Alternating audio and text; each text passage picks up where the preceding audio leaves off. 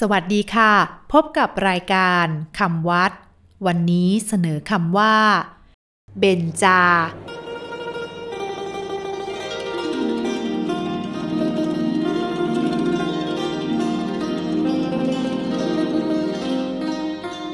คำว่าเบญจาสะกดด้วยสระเอบอใบไม้ยอหญิงจอจานสระอาเบญจาคำว่าเบญจาหมายถึงแท่นมีเพดานดาษและระบายผ้าขาวแท่นซ้อนกัน5ชั้นลดหลั่นกัน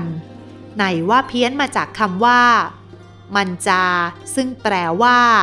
เตียงแท่นเบญจามักทำขึ้นเป็นการชั่วคราวเพื่อประดิษฐานบุษบกที่มีพระบรมธาตุหรือพระพุทธรูปสำคัญประดิษฐานอยู่ภายในหรือประดิษฐานพระโกฐที่บรรจุศพหลวงหรือศพเจ้านายในงานออกเมนเรียกกันว่าซุ้มเบญจาก็มี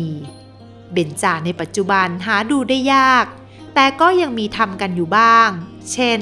ในพิธีส่งน้ำพระพุทธสิหิงค์ที่ท้องสนามหลวงในเทศกาลสงกรานต์คำวัดวันนี้สวัสดีค่ะ